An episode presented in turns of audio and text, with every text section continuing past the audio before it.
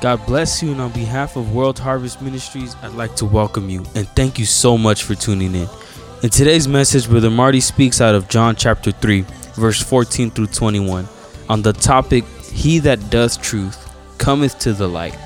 You see, in a day and age of religious emptiness, God is raising up a voice out in the wilderness, preparing the way for the Lord. And as Brother Marty goes on to state in his message, the spirit of Elijah is coming upon the church. And now I ask you, do you know what that means? Now we hope this word awakens you and deepens your understanding in God's word. And as the Bible says, he that has an ear, let him hear to what the Spirit of God is saying. Now let's tune in to today's message.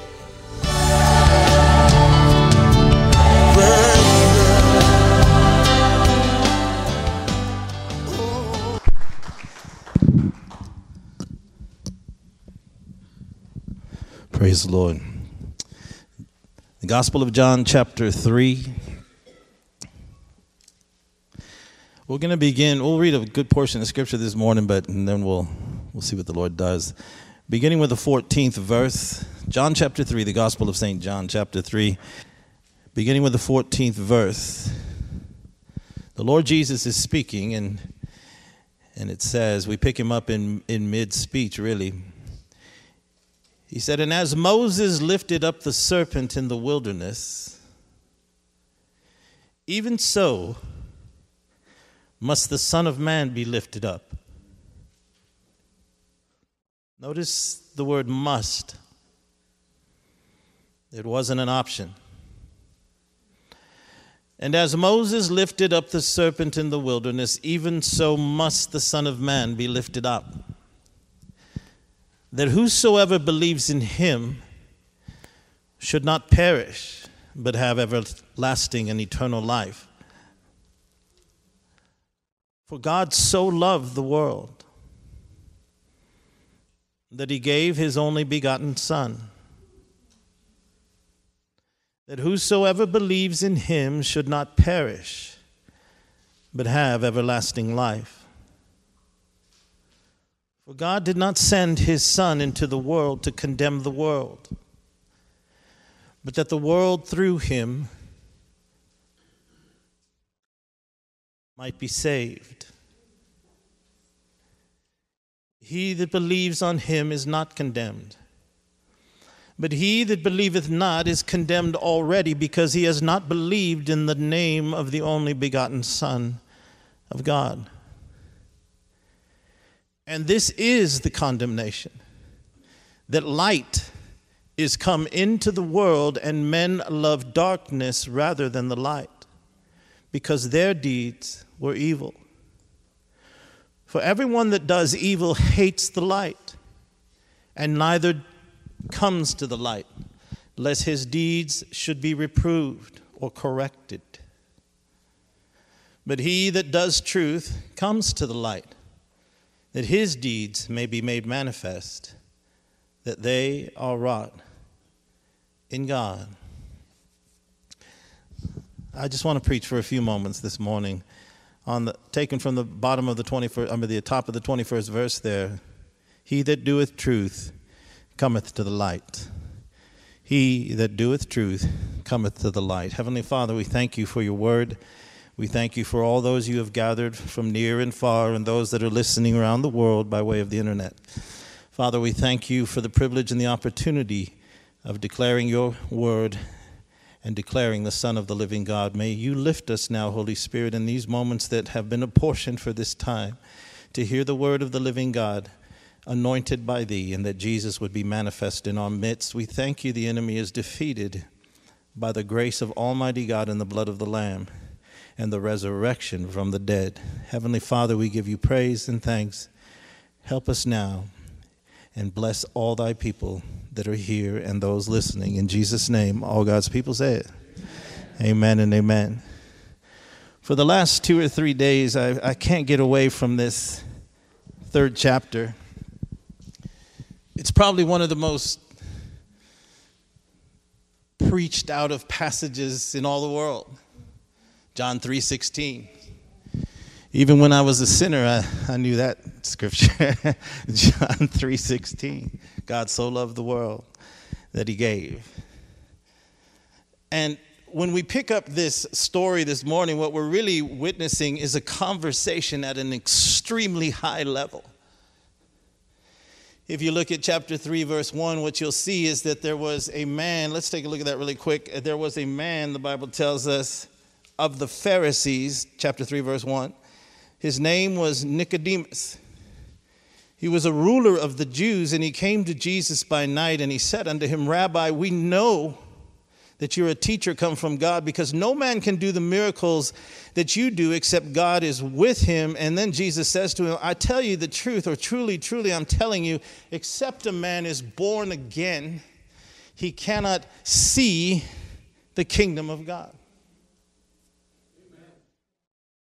So, we've heard so many sermons on this, but I believe by the Spirit of God, just for a few moments this morning, if we could look at something profound that was taking place here. Jesus was in the first year of his ministry. As a matter of fact, the Gospel of John is the only one that records all three times that Jesus went to uh, Jerusalem for the Passover. This is the first time that he would come. Word had been spreading of this prophet that apparently had, had arisen somewhere in Galilee, Nazareth, rumor had it. Word had spread that, that people were actually being healed in his ministry, that he spoke and preached in ways that no one had ever heard before. He came into a world that was dominated politically by a global empire, dominated militarily by a global empire, and in Israel, a well established religious system had arisen over a 400 year period.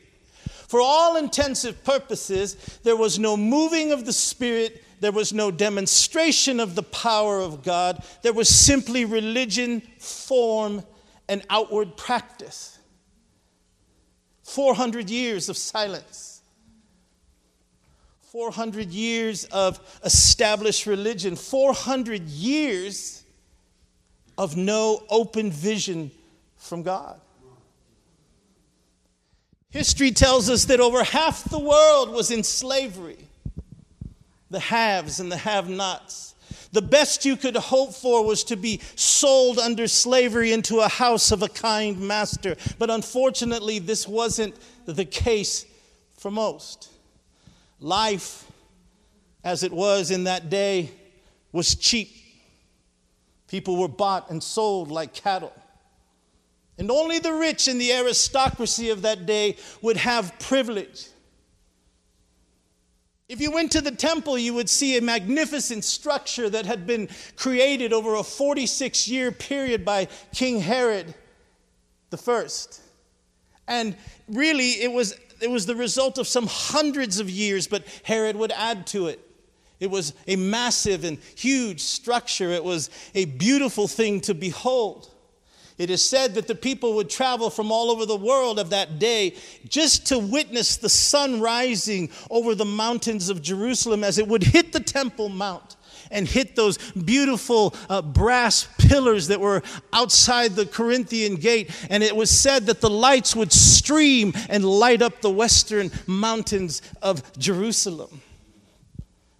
But though it was pretty to behold on the outside, and, and though it was a magnificent structure to behold, and though religion had become so entrenched, for all intensive purposes, the people had no real active relationship with God.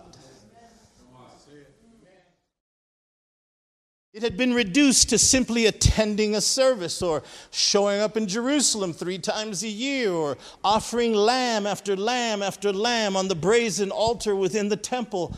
The synagogues dotted the landscape from, from, from Galilee all the way down to Beersheba, from north to south, east and west, but no presence from God. But the Bible tells us that in the fullness of time, God sent his only son. He didn't come a day too late. he didn't come a day too early. He showed up right on time.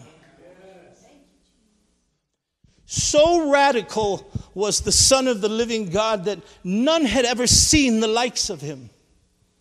Oh, they had been anticipating a manifestation of the Messiah as the Jews understood the Messiah to be. But the truth of the matter is, is that religion had lost the understanding of the promise of God. And into this climate comes this carpenter, as they called him, from, from Nazareth. As a matter of fact, when, when Philip was introduced, uh, Nathaniel, to, to Jesus, he said, Come and check this guy out, man. I mean, I've never seen anything like him. It's possible this could be the Messiah. He, he's, he's Jesus from Nazareth. And, and, and Nathaniel would say, Really? Can anything good come out of Nazareth? Oh, I'm trying not to preach. That's a good line right there, right? When they looked at you, somebody said, Can anything good come out of that dude?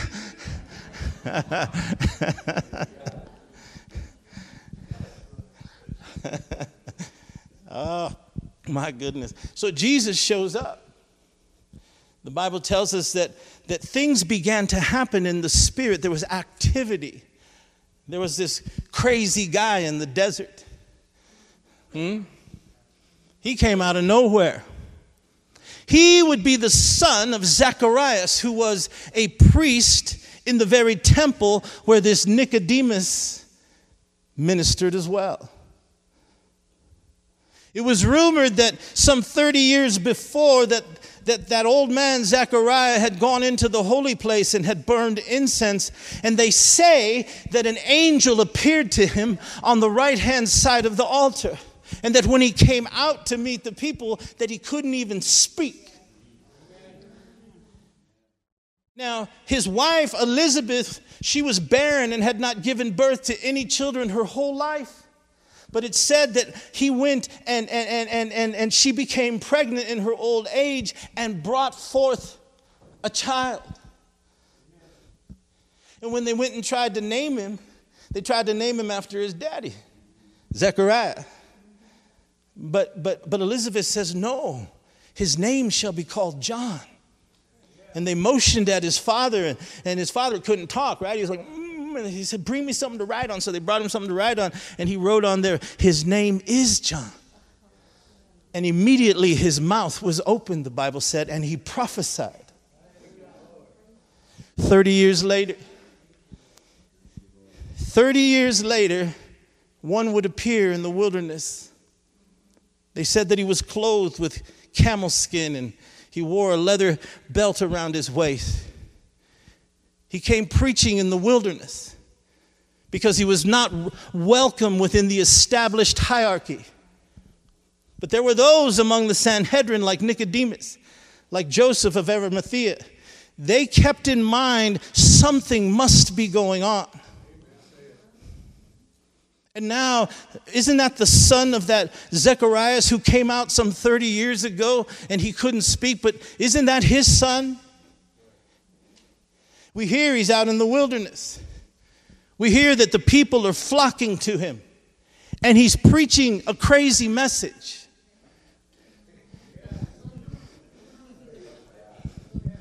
Well, what is he preaching?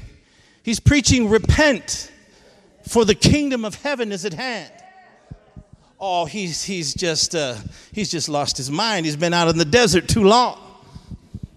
The sun's got to him.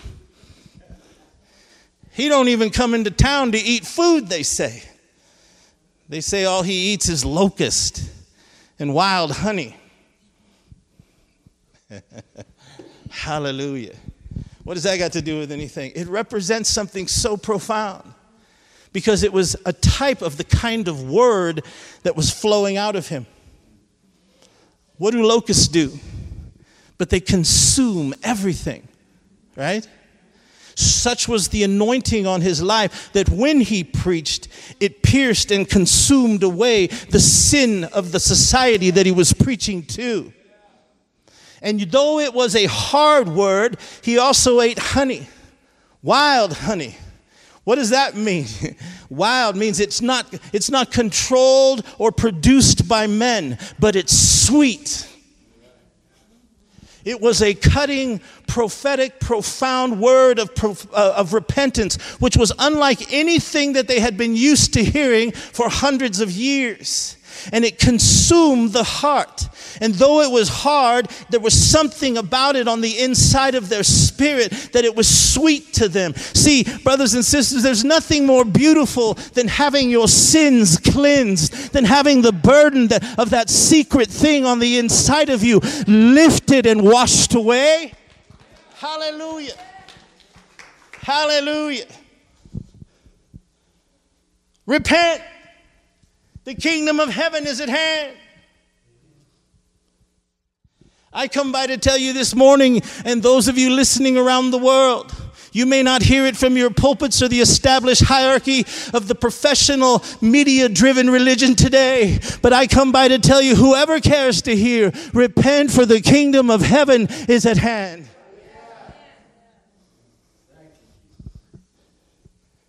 Thirty years, and now he's out there and, and they're flocking to him. See, in our established churches today, most people come in, they come out. They're greeted at the door, they're handed a donut in the Starbucks. Uh huh. they, they walk into a sanctuary where they can't even see because some stupid 30 year old pastor has turned off all the lights because he thinks it's cool. They turn on their laser machines. And they, they, they, they, they, they split in multiple directions. And, and then they've got the guys over in the corner with the dry ice for effect. And they let the fog swoop down over the platform. Bunch of crazy people that look like a bunch of Muppets or something like that. They come bouncing out on the stage and start beating their guitars and their drums. And you can't hear a thing they're saying, but they're all going, Oh, praise God. No one can read their Bible because it's so dark on the inside. But there's no Jesus there. The pastor comes up, he's cool, he's hip, he's wearing skinny jeans. Maybe I'm just jealous because I can't fit in them skinny jeans.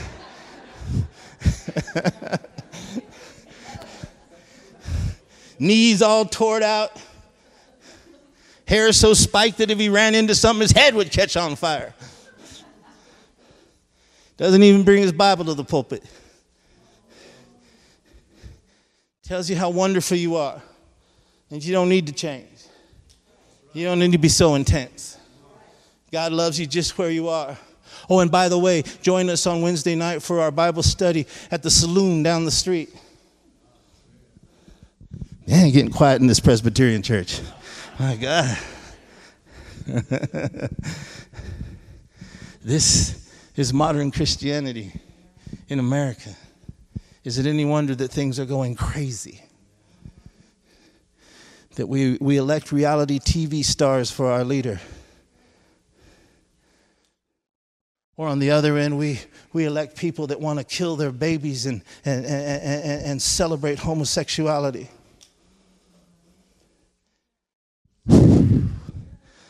I was just going to come preach a nice message too. Remember, they're listening around the world.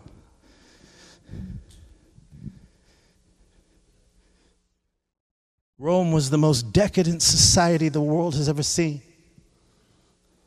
The spirit of it is rising again. The move towards globalism is upon the planet. The churches have lost their anointing the devil in Rome is telling everybody we need to get together and save the planet. And at the same time, it don't matter if you're Muslim, Buddhist, Confucianist, whatever you may be, it's all together one family. That's a lie. God so loved the world that he gave Buddha. God so loved the world that he gave Muhammad? No. God so loved the world that he gave his only begotten Son. And I, and, I, and I hate to tell you this, you who think that that's okay. His name isn't Buddha, His name isn't Muhammad. His name is Jesus Christ, the Son of the living God. Somebody say amen. There is no other name under heaven whereby we must be saved. Hmm? John, one day, baptizing out there, understand this in a climate that is filled with religious emptiness, suddenly there's a prophet in the desert clothed in camel's hair, representing the spirit of the prophet Elijah, who had called a nation back to God hundreds of years before.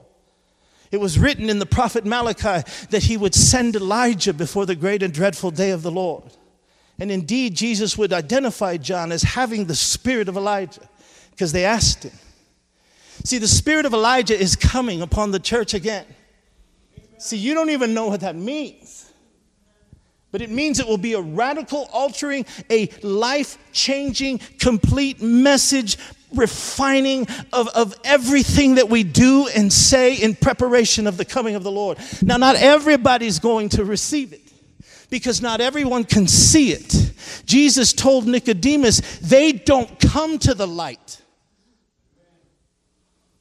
they won't come to it lest their evil deeds be exposed. What is he saying? He's saying this is the condemnation that the whole world falls under. That God sent his son to speak to us. That God sent the prince of heaven to us. That God gave him as a lamb to begin with, but they wouldn't come to him. They won't come to him because they love their sin and their darkness more than they love the light. That's what he said. That's not Brother Marty. That's what Jesus said. John raises up out of the water, and suddenly there he sees him. He appears to him. And he says, Behold, the Lamb of God that takes away the sins of the world. He tells Jesus, Jesus came to his baptism. He says, You should be baptizing me. He says, We need to fulfill all righteousness, for Christ represented all of humanity. And though he knew no sin, he became sin for you and for me. That the righteousness of our Lord might be fulfilled in the hearts and lives of all who believe and trust in him. He comes up out of the water. It's rumored that a voice was heard This is my beloved Son. Hear ye him. I say to America and those listening around the world right now Jesus Christ is his beloved Son, America. While it is yet day, hear ye him. I can almost see the gavel of heaven coming down as the edict is about to go forth over this nation. You cannot stain generation after generation with aborted babies in the womb and think that it's okay. God judged one man named Cain for killing one boy named Abel. How many more? 3,000 a day being slaughtered at the altars of Planned Parenthood. And you think we can get away with this? God has not changed. Oh, God, why are you taking me in this direction? God has not changed. Those of you who have heard me before, we talk about this. They're filling our children with mindless confusion. They're passing laws to legislate Jesus out of the classroom. They've stripped our courtrooms and public squares of the Ten Commandments. You can put an altar to Satan on the very steps of state capitols, but you can't say Jesus Christ is Lord. What is wrong with us? We send drag queens to our libraries to infect the minds of our children. We steal children from their parents if they desire to homeschool them in things that are right and true. And when the church in this nation should stand up with a moral authority that could call the nation back to God, they are found wanting. They are found just as corrupt, just as uh, trapped by the sin that they so applaud and say, Yeah, judge them, God, judge them. Know ye not that judgment must begin at the house of God? No nation could become like this unless her pulpits failed and unless her church folk failed. We are supposed to be the light of the world, infecting every strata of society with holiness, righteousness, and a joy of the Lord, which is our strength. Instead, we join them in their dens of iniquity. Instead, we applaud their movies. Instead, we dress like them, act like them, talk like them, sing like them, and then we call ourselves Christian. And you wonder why the nation is going to hell in a handbasket?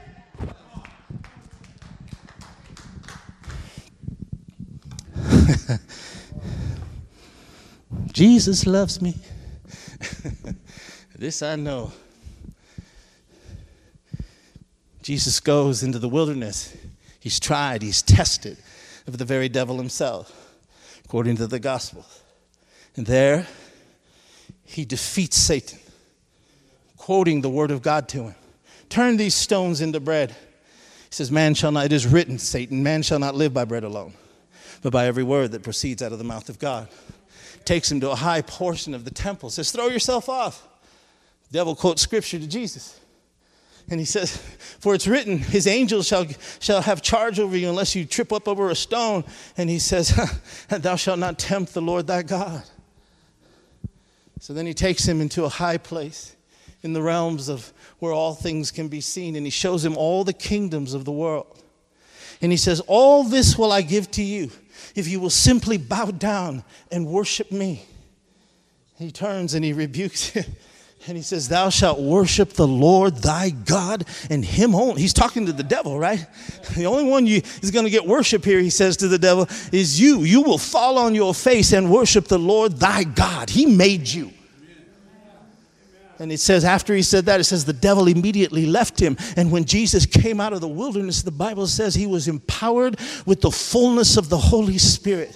And he goes to his, his hometown church in Nazareth. He, they hand him the scroll of Isaiah, and he opens it up and says, The Spirit of the Lord is upon me Hallelujah. Why? For he's anointed me to preach the gospel to the poor, to set at liberty those that are held captive, to open blinded eyes, and to open the prison door. Hallelujah.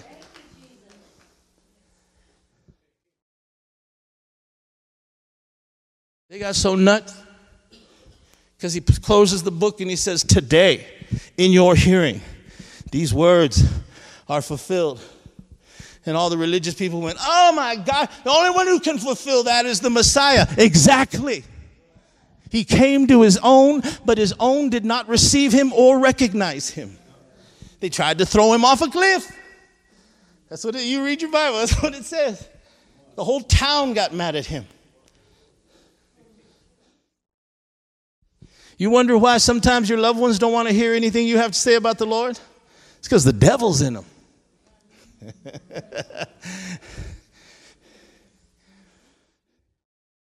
they tried to throw the Lord off the cliff, and the Bible says he just passed right through the midst of them. Hallelujah. He begins to go about preaching, doing marvelous things. And we come to our story this morning. I won't be much longer, but he comes into Jerusalem. When he sees the temple, he sees the whole house of God is filled with a bunch of people making money chapter 2 of John. He goes and he makes a tiny little whip, scourge, it says. He comes back the next day and he begins to literally, he did this twice. He did it at the beginning of his ministry, he did it at the end of his ministry. He cleaned it up twice. So covetous had they become. Peter said in the last days, they're going to make merchandise of you and me. They're going to try and sell their mailing lists to each other. They're going to take poor widows' money and use it for their Lear jets and their mansions and claim that they're free to do it. Sounds familiar?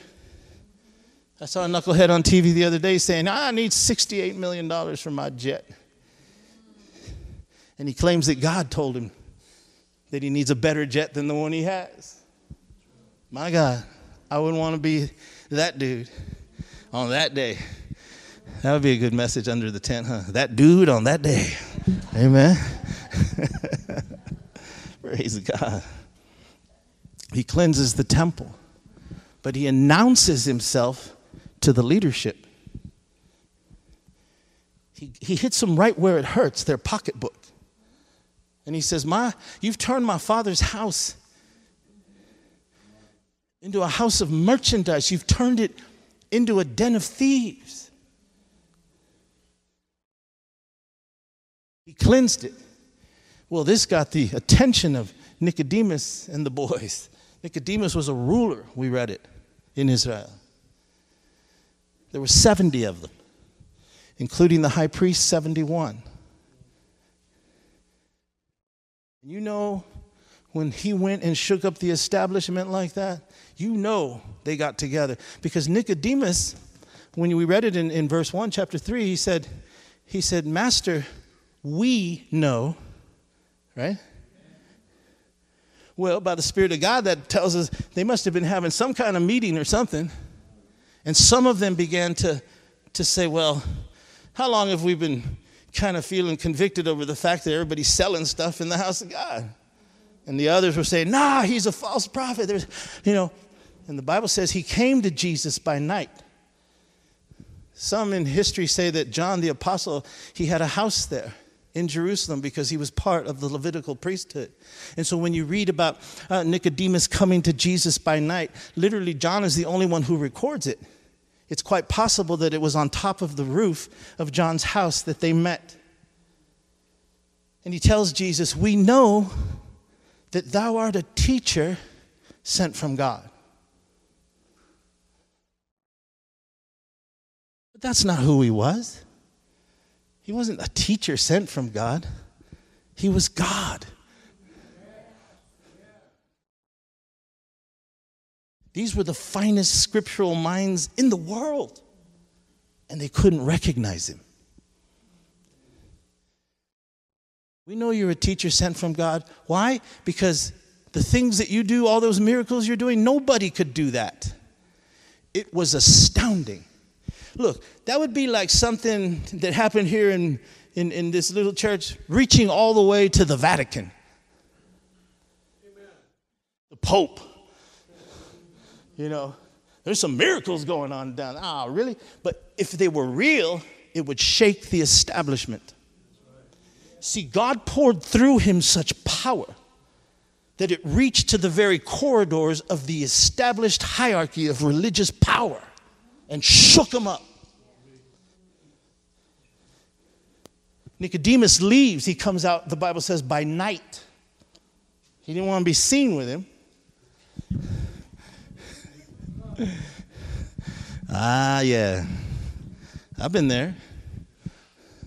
Be shouting in the Pentecostal church by day.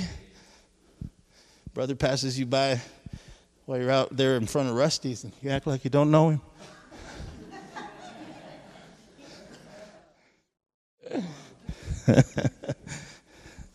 he came by night, but at least he came. Hmm? He says, Look, you know, we know you're from God. But Jesus, like, totally bypasses him and, and doesn't even acknowledge what he's talking about. He gets right to the heart of the matter and says, I'm telling you something, and which is really cool because we don't know this because we're Gentiles, but if you're Jewish, he's taking a super, uh, a transcendent position over one of the rulers of the Sanhedrin. He says, I say to you, which blew his mind because they never spoke in the first person. They always quote each other and what elder so and so says, and what rabbi so and so says, and what the high priest says or what the commentaries say, or what the Talmud or the Mishnah or the oral tradition says. But Jesus, in his, in his magnificence, he immediately asserts himself as being the master over the house and says, I say. Not some commentary, not some weird religious tradition, but I say, you have to be born again, Nicodemus. Where you can't even see the kingdom. What are you talking about? I've memorized all 613 commandments. I know the oral tradition. I know the oral law. Uh, concerning the law, I'm perfect. I know the washings, the, the, the ordinances. I, I can quote the scripture from, from Genesis to, to, to Deuteronomy backwards and forwards. And, and, and, and you're telling me that I can't see the kingdom? I can't?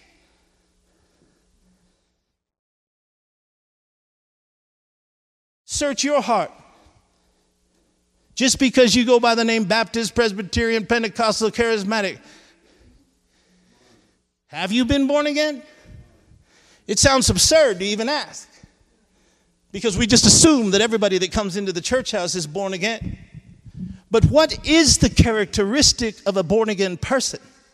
There is a distinct difference between a child of the light and a child of darkness. How are you living? What fruit are you producing? Oh my gosh, I'm stepping on people's toes, aren't I? What are you reflecting in your life? Oh, you say this, but you do this. And what are you like when nobody else is around? You want to know the measure of a man? What does he do when nobody else is around? David said, In my house I will set no wicked thing before my eyes. David said, O Lord, incline my heart unto your ways.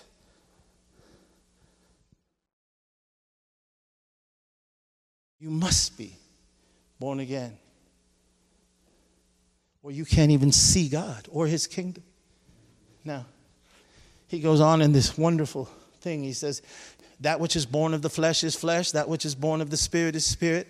I tell you the truth, unless you're born of the Spirit and of water.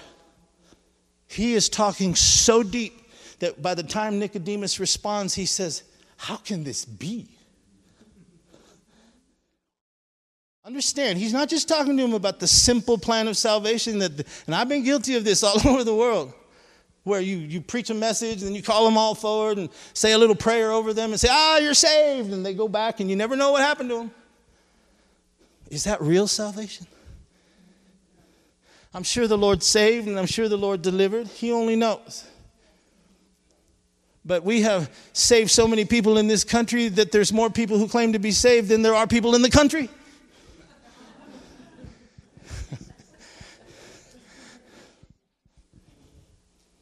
He says, That which is flesh is flesh, that which is spirit is spirit. It has to be born of water, it has to be born of the spirit and water.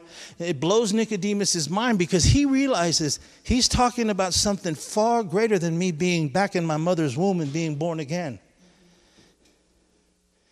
He's literally referencing, and some of you were here on Wednesday night, this is what we were talking about. He is referencing day one of creation.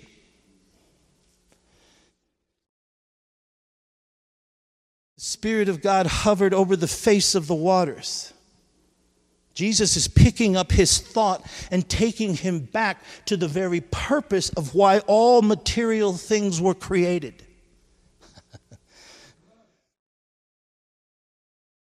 yes, it's born again as we know it, but he's saying something far deeper than this. He's saying God intended to create a man in his image, children after his likeness. But man came into a universe that was already destroyed and obviously under some sort of chaos. None of us had the right to choose. We were simply born into this world. There was only one man who could have, at the time, prevented all this as it pertains to humanity. That was Adam, according to the scripture. But when he disobeyed, everything within his DNA, everything within the, the realm of his, uh, his sperm bank, if you will, for lack of a better word, every human being, every soul existed in one vessel. And when he fell, everyone that would be born after him would be born under sin. We had no choice. It's in our blood. I mean, those of you from the South, right? That boy's crazy. Well, it's in his blood.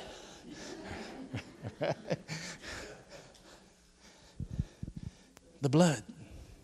Jesus tells him, What's born of flesh is flesh, Nicodemus. What he's literally saying, if you can hear me this morning, you listening, if you can understand, for I'm speaking by the Spirit, he's literally saying, we began with material building block substance of creation. But to keep it in that realm is only to keep it as one thing. It will always stay corrupted and broken. But spirit cannot be touched, Nicodemus. And in order for you to be, you had to come by way of the other side of the water.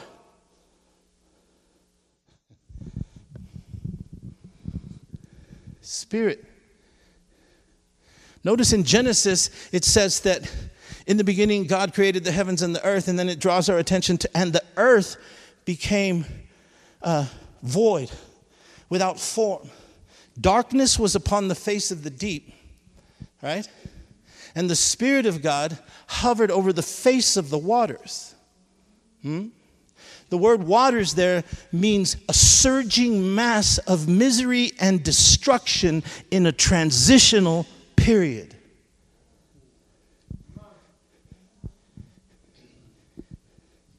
And so he, he takes this master of Israel and he says, I say to you, how could he know? Because he was there. I say to you that you must be born of spirit and water, or you can't not only see, you won't even be able to enter. Because what's being made is magnificent and is being constructed by the counsel of the Creator Himself. And we began by bringing you on the other side of the water into existence. You became a living soul. But you can't stay that way. There is something that needs to be paid for, some price that needs to be exchanged, some grand act of love that only I can do. And so you might begin to understand Nicodemus. I'll refer to the Mosaic law because it's written there that as Moses lifted up that serpent in the wilderness, so I have to be lifted up. Well, his mind immediately races back to Numbers 21, which is where you'll find it. There, the people had been bitten by fiery serpents because of their sin. What was this speaking? He was speaking to Nicodemus, saying that all men have been bitten by the serpent.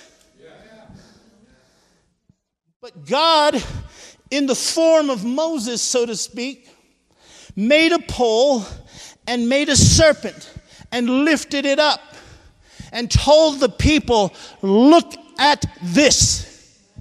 Because if you do, that serpent that bit you, which will cause you to die, you will be healed and live.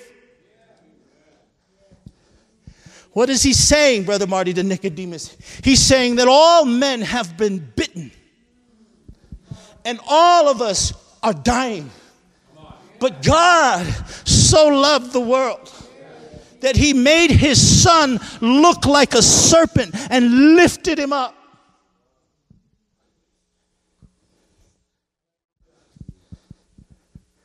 God so loved the world. It's as if he's talking in an ongoing dramatic story. Nicodemus, the entirety of humanity simply entered into an already progressing drama. And, and I ain't got time this morning to get into that depth of understanding, but let me tell you this. We came into an ongoing battle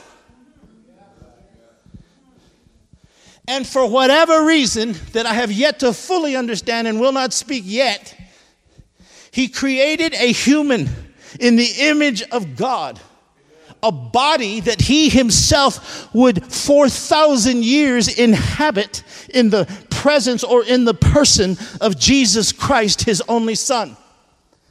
The body was made for Jesus. And you can understand this because in its fully functioning, magnificent self, full of the Spirit of God, the Son of God was able to walk on the water.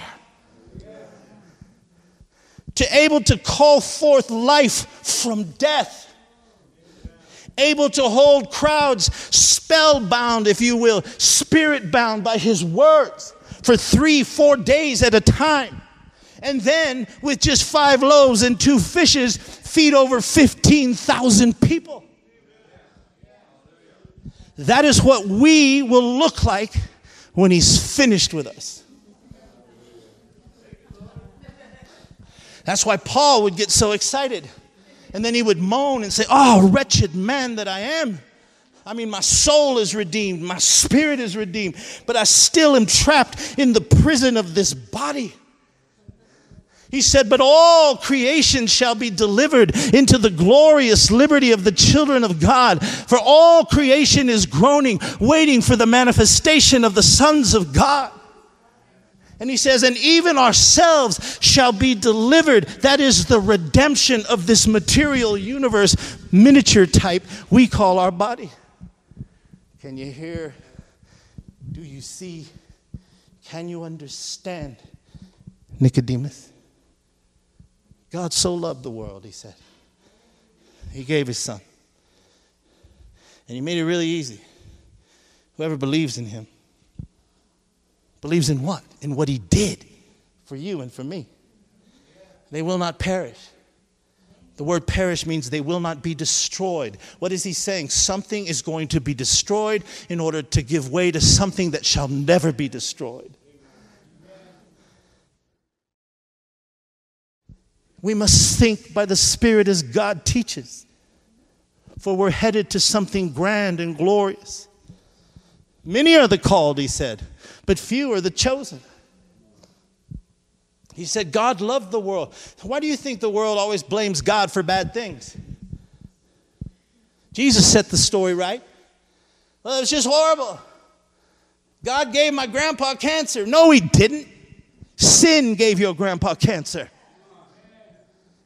And if your grandpa knew the Lord or knows the Lord, he ain't, he, it ain't all that no more for him. He ain't worried about it. He's joined himself and, and perfectly aligned himself with that great cloud of witnesses that is urging us on, telling us if you can hear it with a loud voice, they are saying, It's real, it's real, it's real. Hallelujah. God so loved the world, Jesus said.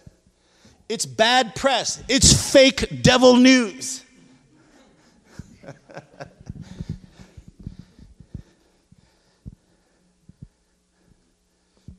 right? Newsflash, CNN. God's mean. Fake news. Uh huh. God so loved the world. And the word world there doesn't just mean humanity, it means the, the essence of everything that is, every dimension, every transcendent place of existence. He loved it all and gave his son that through him we would have everlasting life. Now, Jesus, I'm hurrying and finishing here. He said, God sent not his Son in the world to condemn it, but to save it and deliver it. You read the book of Hebrews. It talks about the heavens themselves having to be cleansed and purified with better sacrifices than bulls and goats. Only God could do such things. This speaks of an economy, a structure, governments, principalities, powers, places, rulers, dominions that exist far beyond what we've ever understood. But even they suffered from the original fall of a being that was once known as Lucifer, but became Satan, the adversary to all that is perfect, beautiful, and true. It is him that was dealt with. And it is him that is fighting, making his last stand on. Oh, this is crazy. I know, but it's awesome. Hallelujah. That's why the world is getting crazy. That's why there's wars and rumors of wars and earthquakes and famines and, and crazy stuff going on in the culture and hurricanes and, and death and destruction and, and, and all this kind of stuff. Because he's making his last stand, and the planet itself is the theater. It is the great boxing ring of eternity. Hallelujah. But I know one better and better than Mike Tyson. Hallelujah. His name is. ah, yeah, yeah, yeah. Glory to God. Odd.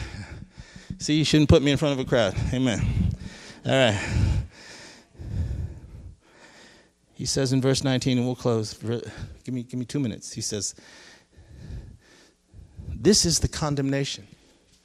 This, the word condemnation means it means that there's a council that debates over a justice system and its laws that must be imposed. And there is a judge who then passes sentence, the verdict. He says, This is the condemnation. This is the reason they're judged. He says, Because light, verse 19, has come into the universe, the cosmos. The word light means illumination or revelation. Book of Hebrews says that God, and in times past, spoke in many different kinds of ways and then spoke by the prophets. He says, in these last days, He has spoken by His Son. When you hear Jesus, when you read the gospel, when you see Him, what you're actually seeing is God communicating to humanity. And He says, This is why people are, fall under judgment. It's because light has come but they don't want to come to the light. Jesus would say, What does it profit a man if he gains the whole world but loses his soul? I pray for my loved ones every day, for my children, for my nieces, for my nephews. I pray for, for my grandchildren. I pray for Mary Elizabeth and Andrew, for Mariah, Michaela, Willem, Melissa and Gabriel, Moses, Elijah and Mariah, Brittany, Ashton, Aria, and I call him Ezra, Bryce, their marriages, their families. I pray for you. Not because I'm some holy guy, but because the Spirit puts you up in front of my face. And while I'm praying, what I sense more and more, what's I used to see evangelists cry and go, "Oh God, you know the whole world's going to hell," and and I thought, "Ah, what a phony," you know. And, and uh, but then I began to realize that's beginning to happen to me because God snatched me from what I deserved. Bound as a Christian now, I'm trying to give you some hope. Living a phony life being one way in front of you and one way behind closed doors, hating myself, weeping over my own sin, wondering is there really such a thing as deliverance, as, as freedom from the secret prison of my own making? Oh God, I would cry. Oh God. But see, I didn't love the light enough to come to the light. Because to come to the light means to admit to yourself, man, I don't even know who I am. I'm just a compilation of everything that I see. I've added this part and that part and, and this habit and that habit. And, and, and, and I want to look like him and dress like him and sing like him and do this like them. And, and before you know it, I look in the mirror and go, man, I'm ugly.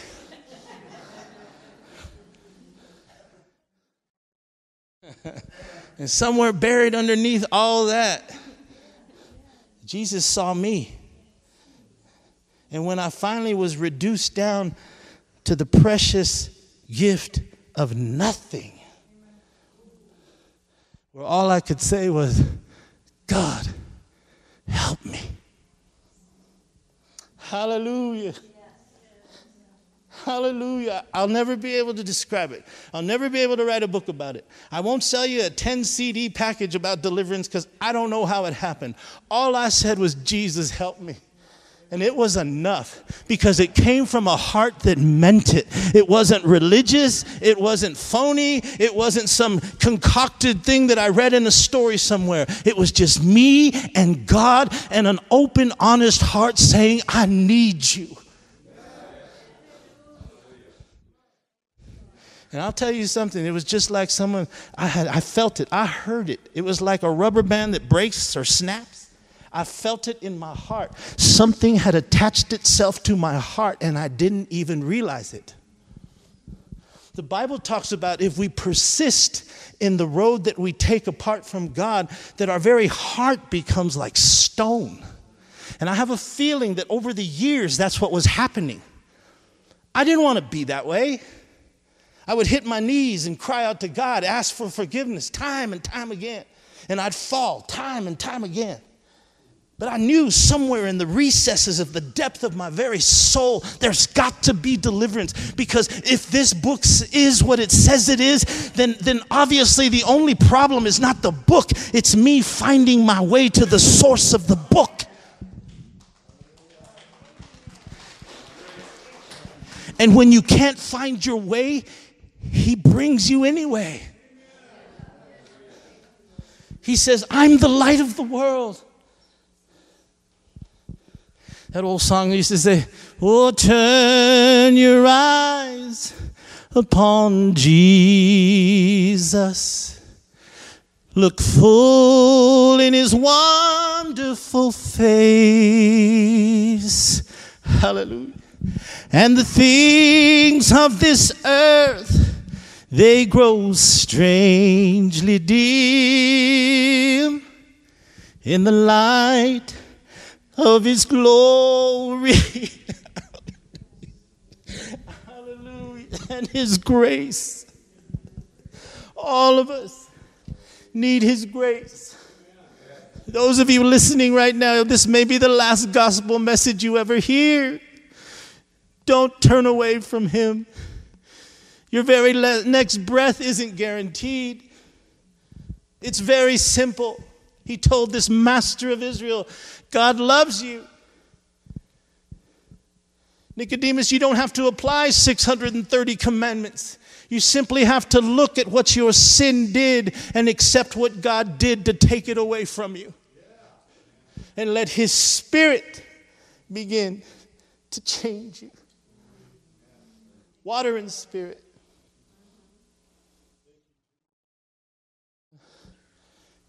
Come to the light, he said.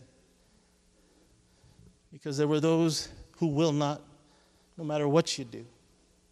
But he'll chase you all the way to the gate of hell. David said, Man, I've experienced him in such a way that even when I made my bed in hell, he went down into the depths and restored my soul. Hallelujah. He that cometh to the light the Bible says in verse 21 He that doeth truth. What is truth? Jesus is truth. And what does he say? Repent and believe. He that doeth truth, he comes to the light, that his deeds may be made open, that it is God who has created something new in him or her. That's what he means. And we walk around free saved, washed in the blood, and waiting for the coming of the Lord. Can you say amen? Would you stand to your feet, please? Hallelujah. He that doeth truth cometh to the light. Glory to God. Glory to God. With every head bowed, every eye closed, please. Those of you listening by way of the internet as well, right where you are, the Lord is reaching into your house, into your home, into your marriage, into your life. I know that I spoke some pretty heavy things this morning as it pertains to our nation, to our culture. But now I want to talk to you. Do you really know Him? Have you been living for Him? Have you strayed from Him? Or have you ever made Him the Lord of your life? He is able to take your mess and make it into something beautiful. He can take your chaos and make it into something right and true. He can take your house of sand and remake it, remodel it, and place it on a sure foundation. He can save your husband, save your child. He can deliver you from whatever secret thing you've been battling with. There is a joy of the Holy Spirit that is beyond what a human can even express. It is a deep river Jesus told the woman at the well, If you knew who it is that is talking to you, you would have asked him and he would have given you living water, a well of water inside you, springing up to everlasting life. There is a huge difference between a true child of God and a child of the world, especially when they both go through the same thing. The child of the world runs to his prescription cabinet to, to anesthetize himself or his bottle so that he doesn't have to think about the pain that he's in. And I don't fault them for that. I just know they don't know. But the child of God, though he goes through something, there is a river that flows deep within.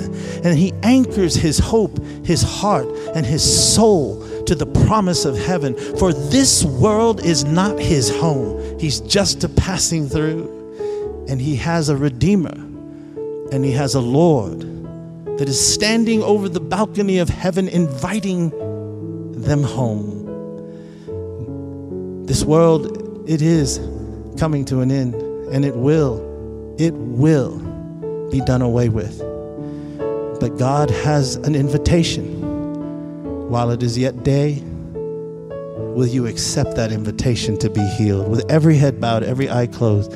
I don't know everybody in this house, and I'm not going to bring you forward. I don't want to embarrass you. I'm not here for a show. But if you need prayer this morning in regards to this message, just slip up your hand so I can pray for you wherever you are. I see those hands. I see those hands. I see those hands. Thank you. Thank you. You may put your hands down. And those of you listening by way of the internet, just as many in this house today lifted their hands for whatever their reason, they're calling out to the light. And even if you're here and you couldn't do it, it don't matter. He still hears your heart. But I want to pray for you this morning. I want the congregation to stretch your hands toward your neighbor in front of you.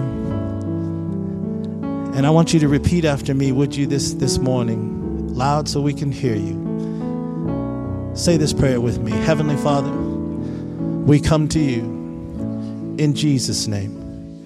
We have heard your gospel that you are the light.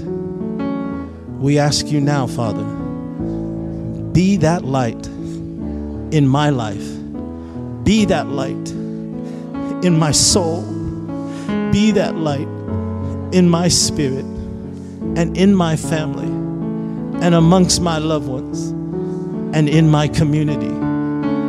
Oh God, we need you. We need Jesus. Send your Son. Put an end to the madness. And let us be filled with your presence. In Jesus' name. Heavenly Father, I pray for your people. We send them forth in the joy of the Lord. And if you prayed that prayer sincerely from your heart, today the Lord has begun to do a new thing in you. Come to the light that you might have right to eternal life. Father, I bless them and those listening around the world. And we thank you for the fruit of thy word. And we bless your people and we rejoice in your salvation. Even so, come quickly, Lord, is our prayer in Jesus' mighty and holy name. All God's people said, Amen. Amen. Clap your hands to the Lord. Turn around and shake somebody's hand. Tell them you were glad to be in the house of the Lord. Amen.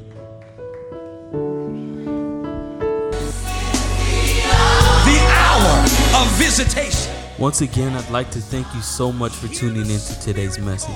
Don't forget to subscribe for the latest message. And if you would like more information about our ministry or would like to give, you can visit us at www.worldharvestministries.net. Thank you so much for your prayers and support. And as we say here at World Harvest Ministries, keep looking up. God bless. Our visitation. Say that again. Sing with me. This is the hour.